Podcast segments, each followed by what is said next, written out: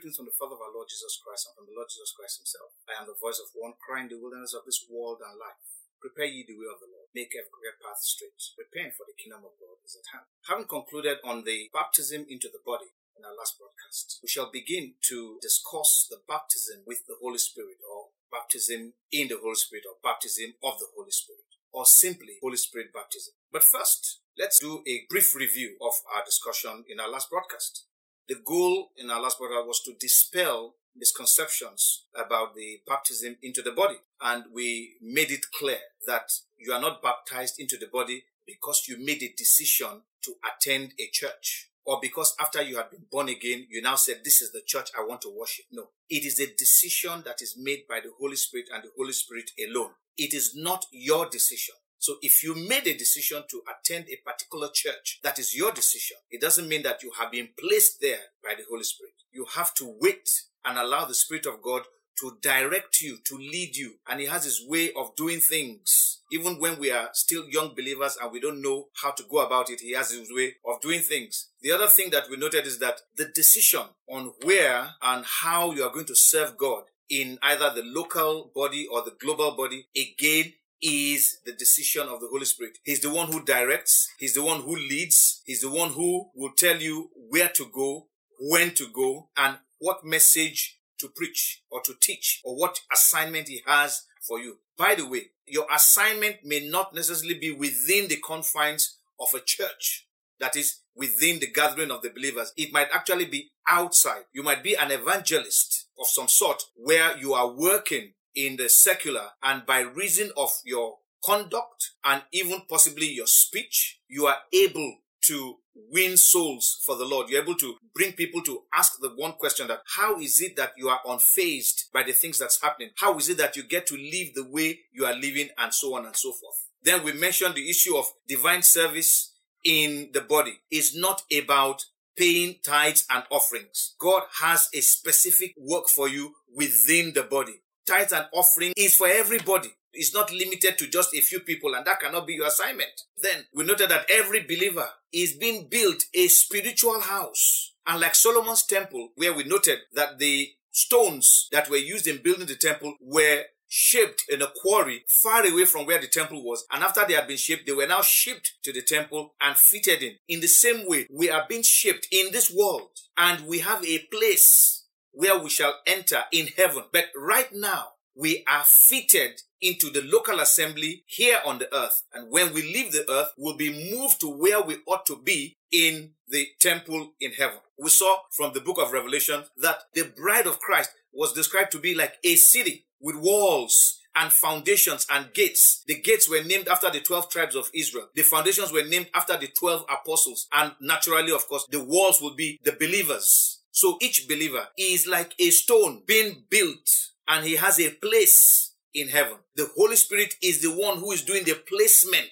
It's not something that we do. It's something that the Holy Spirit does. He places us where he chooses and we stay in those places by the grace of God. Now, in this broadcast, we go to our discussion, which is the baptism of the Holy Spirit or baptism with the Holy Spirit or baptism in the Holy Spirit. Any of those things are applicable or what we simply call Holy Spirit baptism. Let's begin by reading Acts chapter 1, verse 4 and 5, verse 8, and then chapter 2, verse 1 to 4. Acts chapter 1, verse 4 to 5, and then 8. And being assembled together with them, that is the Lord Jesus with his disciples, he commanded them not to depart from Jerusalem, but to wait for the promise of the Father, which he said, You have heard from me. For John truly baptized with water, but you shall be baptized with the Holy Spirit not many days from now. In verse 8, it says, But you shall receive power when the Holy Spirit has come upon you, and you shall be witnesses to me in Jerusalem and in all Judea and Samaria and to the end of the earth. I want you to note some things here now because we're going to point them out in some detail later. It says, You shall be baptized with the Holy Spirit in verse 5 in verse 8, it says, When the Holy Spirit has come upon you. Now let's go to Acts chapter 2 and read from verse 1 to 4. When the day of Pentecost had fully come, they were all with one accord in one place. And suddenly there came a sound from heaven as of a rushing mighty wind, and it filled the whole house where they were sitting. Then there appeared to them divided tongues as of fire, and one sat upon each of them, and they were all filled with the Holy Spirit and began to speak with other tongues as the Spirit gave them utterance. There are many misrepresentations of the Holy Spirit baptism, but by the grace of God, we hope to clear that in the series of discussions that we shall be having on this subject. Now, Holy Spirit baptism is labeled differently, but they all refer to the same thing. Like I pointed out in Acts chapter 1 verse 5, we read that you shall be baptized with the Holy Spirit. Then in verse 8, he says, when the Holy Spirit has come upon you. So baptism with the Holy Spirit is the Holy Spirit coming upon you. And then in verse 4 of chapter 2, he says, they were all filled with the Holy Spirit. He's speaking about the same thing, the same baptism of the Holy Spirit, but expressed in different ways. So whether it is baptism with or in or a coming upon or a filling with the Holy Spirit, baptism takes place. That is the Holy Spirit baptism will take place when a born again individual is dipped into or immersed in or overshadowed by the Holy Spirit. The expression overshadowed was actually used in Luke chapter 1 when angel Gabriel appeared to Mary and spoke to her about her bringing forth a child. And Mary wondered how that could be possible since she had not known a man. Let me read from verse 34 now. Then Mary said to the angel, How can this be since I do not know a man? And the angel answered and said to her, The Holy Spirit will come upon you, and the power of the highest will overshadow you. Therefore, also, that Holy One which is to be born will be called the Son of God.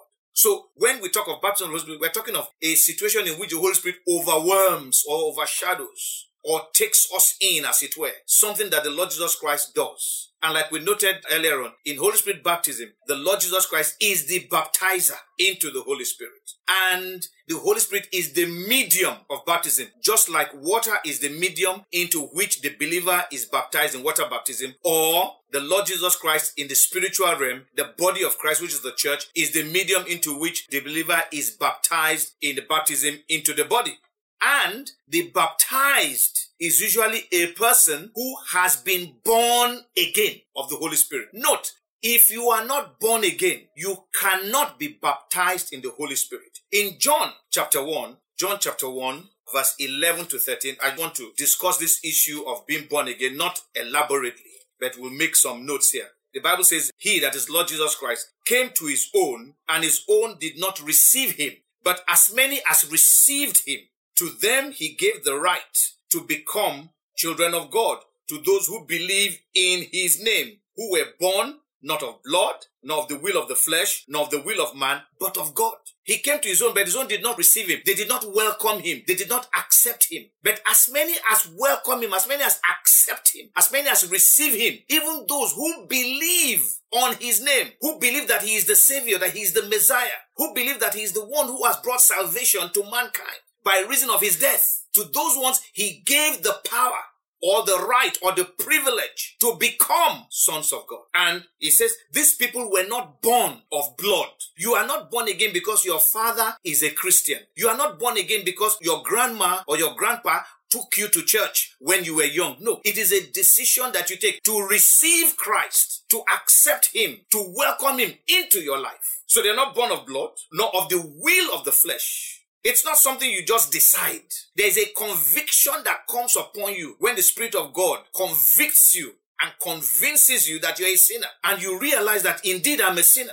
And then you submit and surrender yourself and you become a child of God. You become born again. You now have the right, the privilege of being called a son of God or a child of God.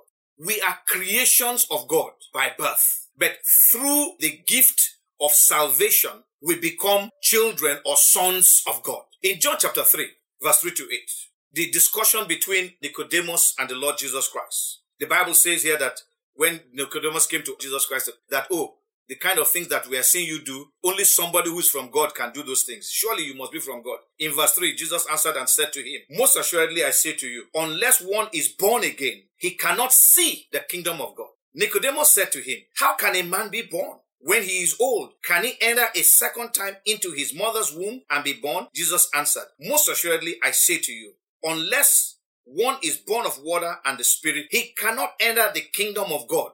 You are not going into heaven unless you are born again. And you don't have to re enter your mother's womb. Now the Lord Jesus now begins to explain Moses that which is born of the flesh is flesh, That is which is born of your mother. You are flesh. And that which is born of the spirit is spirit. So to be born again is a spiritual act. And it is something that happens spiritually. In verse 7, it says, Do not marvel that I said to you, you must be born again. The wind blows where it wishes, and you hear the sound of it, but cannot tell where it comes from and where it goes. So is everyone who is born of the Spirit. It's a spiritual thing. You can't even predict him. He is controlled by the Spirit. This is a very vital thing because unless a man is born of the Spirit of God, he cannot qualify for the baptism into the Holy Spirit. In John chapter 1, verse 33, when John was baptizing and the Lord Jesus Christ came, John made a statement concerning the Lord. He said, I did not know him, but he who sent me to baptize with water said to me, Upon whom you see the Spirit descending and remaining on him, this is he who baptizes with the Holy Spirit. So the Lord Jesus Christ is the baptizer into the Holy Spirit. No man can baptize you into the Holy Spirit. It is what the Lord Jesus Christ does. It is a spiritual thing. It happens by faith. Yet we see the manifestation visibly. So to get a correct view of Holy Spirit baptism, we shall look at the medium, which is the Holy Spirit himself, the individual to be baptized, the evidence that baptism has taken place, and the fruit or the result or the effect of the baptism of the Holy Spirit on the baptized. Now, this is something that will span the next two or three, if not four broadcasts. So let's begin with the medium, that is the Holy Spirit. To speak or to teach on the Holy Spirit is to do a teaching on the entire Bible that is spanning from Genesis to Revelation. In order not to be all over the place, we shall limit ourselves to a discussion that is relevant to the subject of baptism into the Holy Spirit. So, as we are discussing the medium, the Holy Spirit, we are looking at it within the context of what is relevant to Holy Spirit baptism. And we may not find that out until maybe in the next broadcast, or even as we go along, we'll probably mention a few relevances with what we are discussing. So, let's, by way of introduction, note that until recently, and in some instances, even presently as we speak, there are people who regard the Holy Spirit as a mere spirit or a concept or a force the Greek word pneuma means force. So some people think that the Holy Spirit is a force or a concept or just some spirit somewhere. But that's not true. The Holy Spirit is a person like the Father, like the Lord Jesus Christ. Indeed, he is the third person of the Godhead. That's why you have the word Trinity. Even though that word does not exist in the Bible, it is used to describe the triune God, the Father, the Son, and the Holy Spirit. And because the Holy Spirit is the third person of the Godhead, he is equal with the Father and with the Son in power, in authority, and so on and so forth. In Genesis chapter 1, verse 26, when God was going to create man, he had a meeting and said, Let us make man in our likeness. He definitely couldn't have been speaking about angels because angels he made. So he couldn't have been speaking about angels when he said, Let us make man. He was speaking to the Son, who we now know as the Lord Jesus Christ, or at the time known as the Word, and the Holy Spirit. In John chapter 1, the Bible says, In the beginning was the Word, and the Word was with God, and the Word was God. The same was in the beginning with God, and there was not anything made that was made without Him. When you read Genesis chapter 1, the Bible says, when God was creating the heavens and the earth, the Spirit brooded over chaotic matter, and He said, And God said, Let there be light. The one who spoke is the word who said, Let there be light. God determined to recreate the world. Then the one who spoke, the word, said, Let there be light.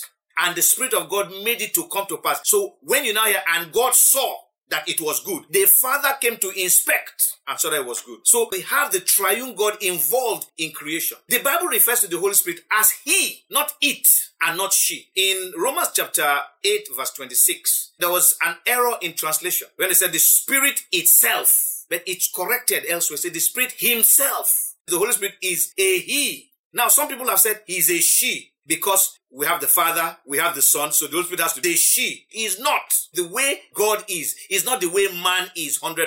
He's not an apple for apple comparison. So the Holy Spirit is a He, the person, the third person of the Godhead, equal in power, equal in authority with the Father and the Son. No wonder the Lord Jesus Christ said, the sin against the Father or against the Son can be forgiven, but the one against the Holy Spirit will not be forgiven because he doesn't speak of himself. We're going to see some of those things. He is a gentleman. He's completely different. He operates differently. His focus is on glorifying the Father and the Son. He doesn't speak about himself. The Holy Spirit is variously referred to as the Spirit of God, the Spirit of Christ, Holy Ghost. He has different names by which he is called. We probably will encounter some of them. Usually, when you read modern translations, you will see the S of spirit in capital. That tells you that they are speaking of a person. He uses the appellation for a noun when he is being mentioned in scripture.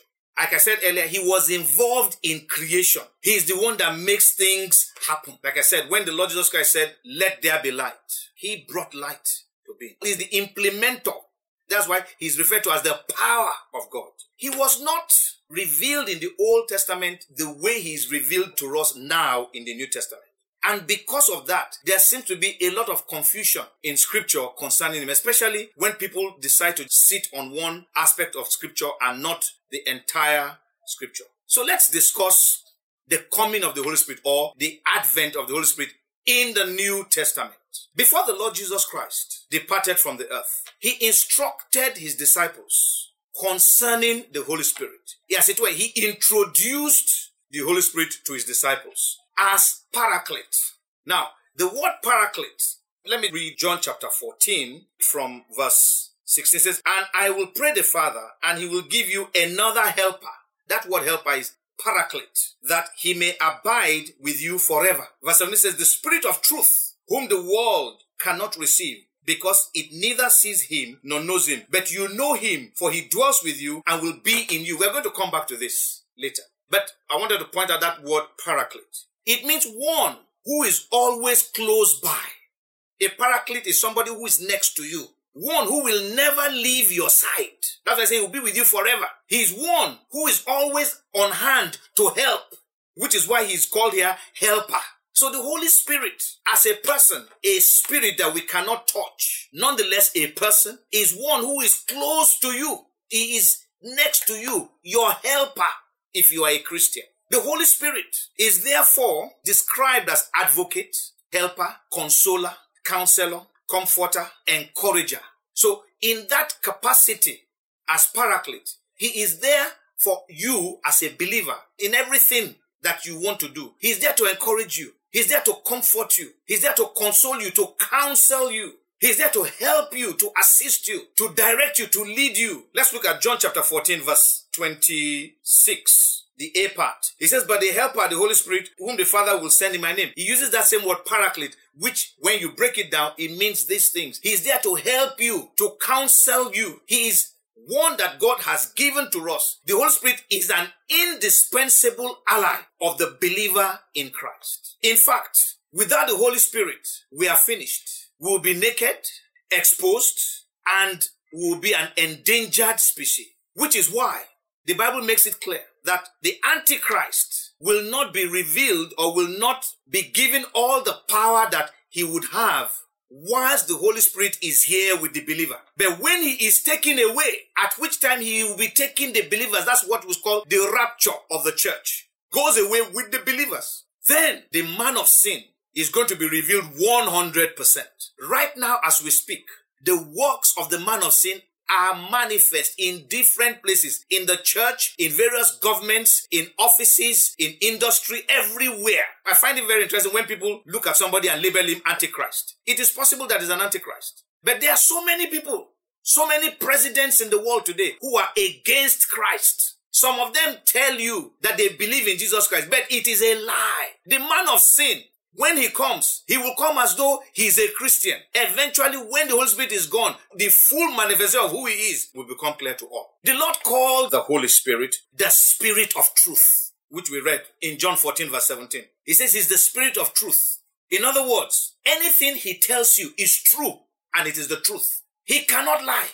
In John chapter 15, verse 26, the Lord Jesus Christ said to his disciples, But when the Helper comes, whom I shall send to you from the Father, the Spirit of truth, who proceeds from the Father, he will testify of me. Whatever he tells us of the Lord Jesus Christ is the truth. So we don't take information about Christ from men, we take it from the Holy Spirit. Anybody who is speaking outside of the inspiration of the Holy Spirit cannot be speaking the truth. So he may be a preacher, but if you are not preaching by the power of the Holy Spirit, you are not going to tell the truth. You will be lying. There will be embellishments. Your teaching will be dubious. He is also referred to as the anointing. These are important things about the personality that we are looking at, that we are going to be baptized or that we are baptized into. He is called the anointing in First John chapter 2, verse 20 and 27. It says, But you have an anointing from the Holy One, and you know all things. Anointing is to rub something on someone. Remember, he's a paraclete, he's there. So he's around us. Just like a cat rubs all over the owner's body. The Holy Spirit is there rubbing all over us. A paraclete. In verse 27 it says, But the anointing which you have received from him abides in you, and you do not need that anyone teach you, but as the same anointing teaches you concerning all things, and is true, and is not a lie, and just as it has taught you, you will abide in him. So the Holy Spirit is the anointing. He rubs on the Christian with his presence and all that goes with it. In Acts chapter 10, verse 38, the Bible tells us about how Jesus Christ was anointed with the Holy Ghost and with power. And he went about doing good and healing all who were oppressed of the devil because God was with him. When the Holy Spirit is with you, God is with you. And when he anoints you, you cannot but go around casting out demons, healing people who are oppressed of the devil. So we need to ask some questions. What are we doing in the church today? We don't go out anymore. When we go out, we go out to just go and take names and to invite people to church. We don't preach. In our daily lives, we rarely do anything good. It begs the question, therefore, is the Spirit of God with us? Let's come to the work or activities of the Holy Spirit. The Lord Jesus Christ spoke about this when he was talking to his disciples. I read some already. In John 14, I mentioned verse 26, where he said, But the Helper, the Holy Spirit, whom the Father will send in my name, he will teach you all things and in First John 2 27 that we read, he says, The anointing will teach you all things. You don't need a teacher because he will teach you all things. Even when a man is teaching you what the Holy Spirit is teaching you, you will know that this is the Spirit of God teaching you and you will get understanding. A man filled with the Spirit of God can teach you. And what you are hearing will be the Spirit of God teaching you. He will teach you about all things that you need to know when you need to know. In verse 26, it goes on and says, and bring to your remembrance all things that I said to you. He will remind you of things that you had learned. He will remind you of the things that the Lord Jesus Christ had spoken to you at some point in time or another. In John 15, 26, the Lord Jesus Christ, said, he will testify of him. He will testify that is, he will declare the truth about the Lord Jesus. He cannot tell a lie. So whatever he says is the truth. In John chapter 16, verse 4, the Lord continued, He says, But these things I have told you, that when the time comes, you may remember that I told you of them. And these things I did not say to you at the beginning because I was with you. There are some things that the Lord would have told us or may want to tell us, but when the time is not yet ripe, we will not be able to hear. Will not be able to understand. So at the right time, when we are mature enough, the Spirit of God will bring those things to us. He will teach us those truths. In verse 14 of John 16, the Lord Jesus Christ said, He will glorify me, for He will take of what is mine and declare it to you. His role is to glorify the Son. He does not glorify a pastor. He does not glorify a man. He glorifies the Son of God. In 1 Corinthians chapter 12, verse 3, the Bible says, I make known to you that no one speaking by the Spirit of God calls Jesus accursed, and no one can say that Jesus is Lord except by the Holy Spirit. If you are speaking by the Spirit of God, you cannot curse Christ. That is, you cannot live contrary to Him. And you cannot truly say Jesus is Lord and act it out as though He is Lord except by the Spirit of God. It's very easy to say Jesus is Lord. But do we actually act the part as servants to a Lord or we are arrogant about it? It is by the Spirit of God that we are able to say Jesus is Lord and it means he is truly Lord in our lives. In John chapter 16, verse 12 to 13, it says, I still have many things to say to you, but you cannot bear them now. However, when he, the Spirit of truth, has come, he will guide you into all truth, for he will not speak on his own authority, but whatever he hears, he will speak, and he will tell you things to come. So, like we said earlier, when you are mature at the right time, he will lead you. He will guide you into all truth. He will reveal scripture to you, its meaning, interpretation and implication at the right time. Sometimes you have read a part of scripture and you are wondering about that scripture. Then one day, sometime years after, some event happened and the Spirit of God quickens in you that this is what the Bible means when it says this. And suddenly you understand that, oh, this is it. This is the truth. This is what the Lord means. He will lead you. He will guide you into all truth. It is part of His work when He comes. If we go back up, still John 16, from verse 8 to 11, it says, And when he has come, the Spirit of God, he will convict the world of sin and of righteousness and of judgment. Of sin because they do not believe in me. Of righteousness because I go to my Father and you see me no more. Of judgment because the ruler of this world is judged. The Spirit of God, when He comes, He will convict sinners. There are two words meaning conviction there. He will convince them and convict them. I think I've explained this sometime before. When a man is brought before a judge and he has done something contrary to the law, because he has done it contrary to the law, he is convicted. However, the man may not be convinced that he has done anything wrong. So in the course of reading out the sentence, the judge makes some, that's why you, you find judges reading based on the evidence before me, you did this, you did this, therefore you ran foul of the law. It is that statement that brings that conviction or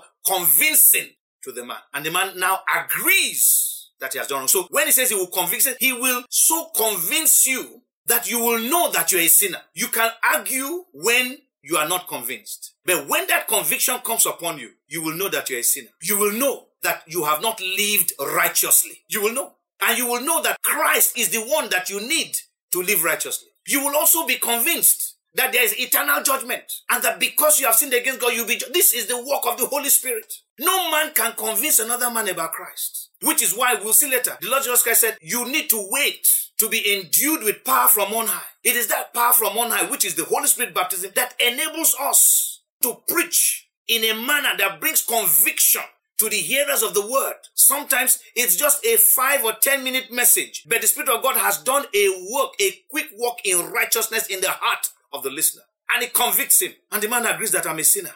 And you see him trembling, looking for salvation. He's not afraid oh, because you said, Oh, you will die. No, no, no, no. He inside, he knows now because that's the work of the Holy Spirit. He will convince and convict the sinner that he needs Christ to be righteous. That you cannot be righteous on your own. You cannot do good. He will convict that, convince them that the way you are going, judgment is awaiting you. And the man will begin to plead for forgiveness. And then he's saved. In Acts chapter 1 verse 8, the Lord Jesus Christ speaking to his disciples again after his resurrection from the dead. He said to them, You shall receive power after that the Holy Spirit has come upon you, and you shall be witnesses of me in Jerusalem, in all of Judea and Samaria, and the ends of the earth. The Holy Spirit enables the Christian to do the work of God. He enables the Christian to be a witness of Christ. We were not born when Christ walked the face of the earth. But when the Holy Spirit comes upon a man, nobody on earth can convince you that Jesus Christ did not come. Nobody on earth can convince you that Jesus Christ is not the Lord. Nobody, nothing can convince you differently. You will know that you know that you know that you know because the Spirit of God has come upon you. You will be able to witness that Jesus is the Christ, just like Saul of Tarsus, who was fighting against Christ. When the Spirit of God came upon him, the Bible says instantly he went to the church and began to dispute and to tell them that this Jesus that was crucified is the Christ. He was convinced. If you are still shaking about whether Jesus is Christ or not, you need to find out if the Holy Spirit has come upon you. In Acts chapter 13, verse 2, the Bible tells us how the Holy Spirit came when the teachers and prophets and the apostles in the church in Antioch of Syria were ministering to the Lord. Said, Separate unto me Barnabas and Saul for the work whereunto I had called them the Holy Spirit will appoint and assign tasks to Christians. He's the one who sets men apart for a work that he has for them. In Acts chapter 16, verse 6 to 10, he leads and directs in the way that we should go. In that passage of scripture, Paul and his party wanted to go to Bithynia, but he refused them to go. They wanted to go in the direction of Ephesus, but refused them to go. That night, Paul received a revelation in which he saw a man of Macedonia saying, Come on to Macedonia and help us now realizing that that is where the Holy Spirit wanted them to go. And so they went there. He will lead you. He will direct you. It's not that there were no sinners in Bithynia, but that was not the territory for Paul and his party. It's not that there were no sinners in Ephesus, but it was not yet time for Paul to go there. The timing was for Macedonia, Philippi, which was where the church of the Philippians was eventually formed. Let's now look at the character of the Holy Spirit or the nature of the Holy Spirit. As his name suggests, he is holy. No evil or unrighteousness can proceed from him. He is holy. He is a Holy Spirit. A number of people have asked me questions that what if I'm asking for the Holy Spirit and an evil spirit comes? I say, He is holy. An evil spirit cannot come when you ask God. God is not wicked. He cannot give you a wrong spirit. Secondly, the Holy Spirit is gentle and meek. He does not force himself on anybody. Even though the word spirit is pneuma, which means force, he doesn't force anybody. And because he's gentle and meek, he abhors rowdiness or arrogance. You cannot have the Holy Spirit in you or you are operating in the Holy Spirit. And there's rowdiness and arrogance and pride. When you begin to understand the character of the Holy Spirit or the nature of the you begin to see some of the things that we hear people saying that they are speaking by the Spirit of God. It may not be the Spirit of God. It may be another spirit. It may not be the Holy Spirit. It may not be the gentle Holy Spirit. It may not be the meek Holy Spirit. It may be some other spirit. The Holy Spirit brings order where there's disorder. He brings light where there's darkness. He brings fullness where there's emptiness. We see that in Genesis chapter 1 verse 2. Bible says, in the beginning when God was creating the heavens and the earth, the earth was without form and void and darkness was on the face of the deep and the Spirit of God was hovering over the face of the waters. He was present. Even though there may be chaos and rowdiness, it's not that he is not present, but he's not the author of such rowdiness. He is there to bring calm, to bring order, to throw light and get darkness to recede. The Holy Spirit is there to fill every void and emptiness in our lives. In Genesis chapter 2 verse 7, the Bible tells us that the Lord God formed man of the dust of the ground and breathed into his nostrils the breath of life and man became a living being. We became living because the Spirit of God was breathed into us. So the Spirit of God is a life-giving spirit. Job chapter 33, verse 4. The Spirit of God has made me, and the breath of the Almighty gives me life. He's a life giver, and He makes the dead to live. In Romans chapter 8, verse 11, the Bible says, But if the Spirit of Him who raised Jesus from the dead dwells in you, He who raised Christ from the dead will also give life to your mortal bodies through His Spirit who dwells in you. And in First Peter chapter 3, verse 18, Bible says, For Christ also suffered once for sins, the just for the unjust, that he might bring us to God, being put to death in the flesh, but made alive by the Spirit. The Spirit of God will give life so that even when we die physically, he will quicken us spiritually. Ideally, the Christian does not die. The Christian sleeps because as he goes into what we call death medically, he awakens in eternity in heaven. Indeed, there are so many things to be said about the Holy Spirit. But suffice to say that when a person is baptized or dipped into or immersed in or overshadowed by the Holy Spirit, such a person would begin to operate under his influence under his leadership, under his direction. This is a very important subject. We won't have time to treat that subject in this broadcast. So, by the grace of God, in the next broadcast, we shall be talking about this issue of the influence of the Holy Spirit. But it is important to note that as a result of this influence, this leadership, this direction of the Holy Spirit in that man's life, that individual will be able to perform miracle signs and wonders, will be able to effectively witness about Christ, he'll be able to engage in divine assignments as he should. In John chapter 14, verse 12, the Lord Jesus Christ made a comment. Most assuredly, I say to you, he who believes in me, the works that I do, he will do also, and greater works than these he will do because I go to my Father. And then he said in verse 16, and I will pray the Father, he will give you another comforter. So when the Spirit of God is in us, the greater works that the Lord expects us to do, we'll be able to do even as the Lord Jesus Christ himself was able to do the works because he was baptized with the Holy Ghost. How God anointed Jesus of Nazareth with the Holy Ghost and with power. And he went about doing good and healing all that were oppressed of the devil. For God was with him. When the Holy Spirit is with you, you will see his influence. You will see his impact on your life.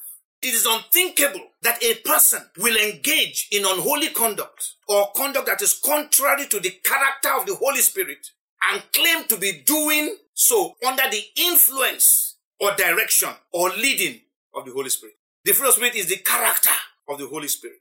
The of Spirit is the Holy Spirit working that character in us so that we can manifest love. It's inconceivable that a Christian will not have love for another human being, even if that person is not a Christian. So when you look at the character, the nature of the Holy Spirit, you can see that it's not possible for the Holy Spirit to be in you and you will be in darkness. It is not possible for you to be overwhelmed, overshadowed by the Spirit of God and there's still chaos in your life.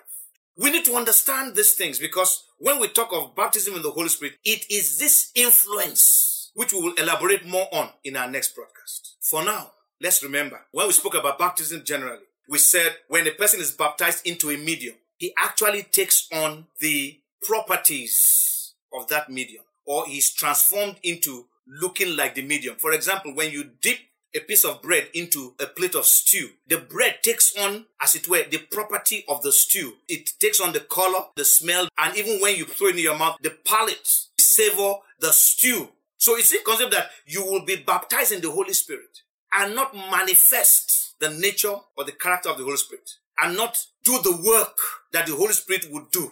I've said this before, it bears repetition. The work of God can only be done by God. No man can do the work of God. And that is where Holy Spirit baptism comes in. When God wants you to do his work, he baptizes you in the Holy Spirit. That is the Lord Jesus Christ will baptize you in the Holy Ghost. And by reason of that baptism, the Holy Spirit now does the work using you, through you, or by you. And I think I've used illustration also of a man who is carrying a heavy load, putting on a pair of gloves. The gloves may be excited that they are carrying the heavy load, but the carrier, the one lifting it, is actually the man. Remove the gloves and keep the gloves on the ground. He can't carry anything. There's a passage of scripture where the Bible says that how can the axe be quarreling with the one who is wielding it? No matter how sharp an axe is, without the one that is wielding it, it can't cut anything. So no matter how anointed you may think you are, if the Holy Spirit is not the one who has anointed you, nothing is going to happen. Which is one of the reasons why the Lord Jesus Christ said, without me, you can do nothing. He's the one who baptizes us into the Holy Spirit, empowering us so that we can do the work. And that work is done by the influence of the Holy Spirit upon us. We are going to talk more on this in our next broadcast. And by the grace of God, I pray that there will be time. Then we'll discuss the baptized also. Until then, I pray that the Almighty God, who has spoken to you now, will cause these things to be quickened in your spirit, man, so that you will be getting yourself ready, if not already energized, to do the work of God by the leading and direction of the Holy Spirit. Till then, God bless you.